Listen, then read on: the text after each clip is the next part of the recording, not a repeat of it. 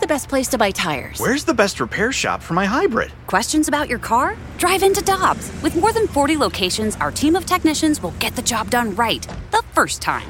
For deals you can use, click on gotodobbs.com now.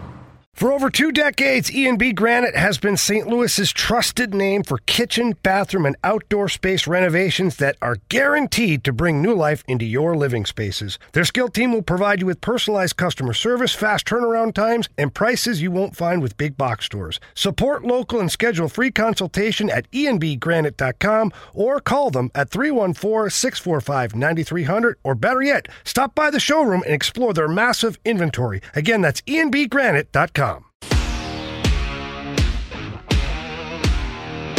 Dan McLaughlin is here. Text to the Air Comfort Service text line 65780 uh, from the 573. Dan, how messed up is 2020 when a trade to the Padres is a blessing? How messed up is 2020 when you have a great moment and they got to put on a face mask to hug? Yeah, I know.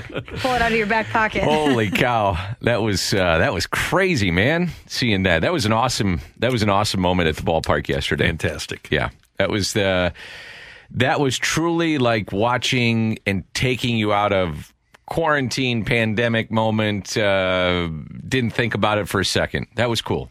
when you talked to him after the game, Adam Wainwright, we're obviously talking about him getting a complete game on his 39th birthday. You could hear and feel and see the emotion Yeah. coming out of him. Do you think it was just a looking back on everything he had endured to get there, or what do you think he was feeling in that moment? That's a great question. Um, you know, I did. I, I followed up with him. I, I he was. I, I, don't know what the time was. I don't know. It was five or ten seconds where he he didn't even answer? I don't know if you guys watched the the post game interview, but he he couldn't couldn't talk. You know, he had tears in his eyes and coming down his cheeks, and um, I just let it go. I wasn't going to force him to keep talking and, and try to get something out of him. Just let him, let it be. And I said, "Why are you so emotional? What What is it about this moment that makes this so emotional? You've been through so many of these great moments, and you've had complete games, and you've had the World Series moments, and all those kind of things." And he said it was because, and I'm paraphrasing, but you know, I still can do it. You know, I still have it in me mm-hmm. to do it. And here it is, his 39th birthday, and I'm, I'm still able to compete at a high level and do it. I remember it was in May of 2016, I believe. We were in San Diego. Mike Matheny walked out to get him. And I'm so glad I didn't say this because I would be eating crow, but I was thinking it this is the last time I'm watching Adam Wainwright throw a pitch on a mm-hmm. major league mound. And I was going to say that on the game, and I thought, don't do it. it it's just just don't do it. Just say he's coming out to take him out of the game, and just let it be that. And thank goodness I didn't, because here we are in 2020, and he's doing what he's doing. Um, but at that time, man, he was throwing a fastball about 80 miles an hour. And I remember doing an interview with him, and I said, "What happened? How did you? How have you been able to come back?" And he said he was playing catch with Dominic Leone, who was trying to come back, and he hadn't really picked up a ball. Adam hadn't for a couple of months, and by just playing catch with Dominic, he said something clicked in his body, in his arm, that he found an arm slot. It was starting to work. He started throwing harder.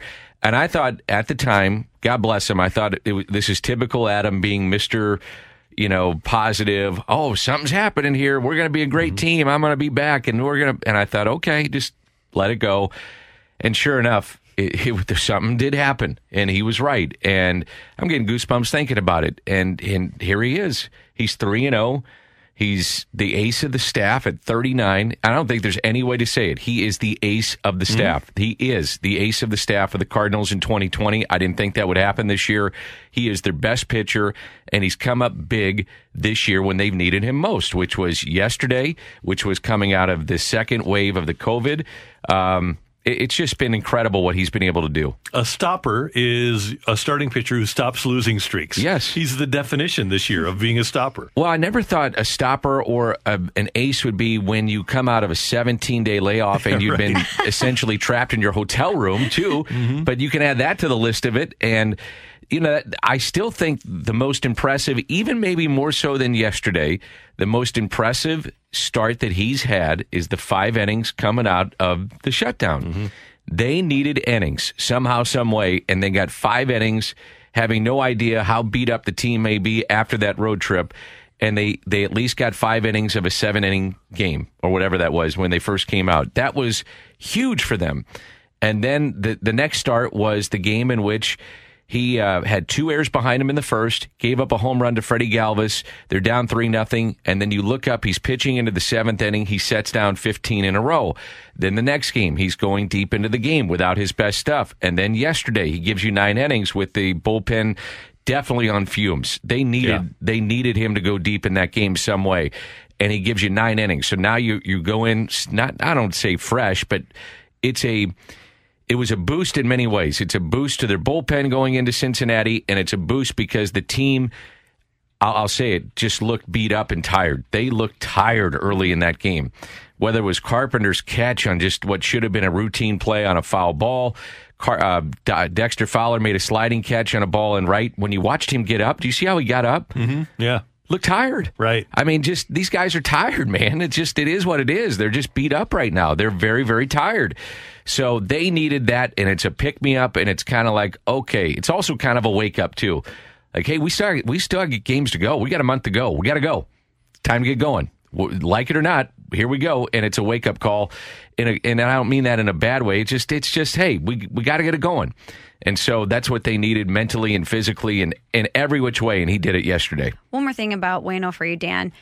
It reminds me of Michael Jordan when we were watching The Last Dance. How Michael Jordan would say, "I'm going to go out there and do X." It's one thing to say it; it's another to do it. Do it. Other to do. And That's here right. we have Adam Wainwright a couple times this season texting Mike Shildt saying to Mike Shildt, Hey, after quarantine, I want the ball. Give me the ball. I'm going to set the tone. Or, hey, I got you. No questions asked. And then he goes out and gives you that performance. Apparently, he's done this um, multiple time. Not like he does it every night, but when he does do it, where he sends out a group text to the team, and they're also on kind of like a, almost like if you if you're a parent out there, you have like this thing called Team Bot.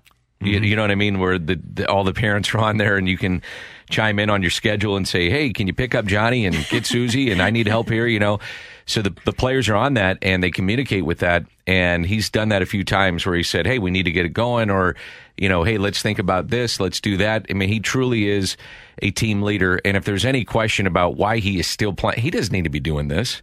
He's he's made millions of dollars, well over a hundred million dollars. And I was thinking about this coming into the station today, and I thought about it yesterday. He's unquestionably going to get a red jacket. He he'll be without a doubt um, a Hall of Famer for the St. Louis Cardinals, and we'll play the video that'll show his tremendous highlights. And there's going to be so many of them from maybe his first at bat, where he hits a first time he ever dug into the box. It's a major league home run. He the Carlos Beltran curveball, closing out a World Series. Um, so many great moments that he's had on the mound. And one of them, of all the oddities, and one of the special moments that will be, will be him putting on a mask and hugging, hugging Yadier Molina. And I, I just started thinking about the things that he's been through in the entirety of his career from coming up in 2005 to now, and it's still going. If there's any questions as to whether or not he will come back, I've had people ask me, Do you think he'll be back next year? And I said, Absolutely, I do. And I do think that Yadi will be back next year because they can still play at a pretty decent level. Obviously, they're playing at a pretty high level. Um, it's just been an amazing run, and they've represented the city and the and the community and the team at a a neat level. You know, it's just it's fun. Take them in as you can because you're, you're not going to see guys like this come around very often. It's trade deadline day. We'll talk about the trade deadline for this year with Danny Mack next on 101 ESPN.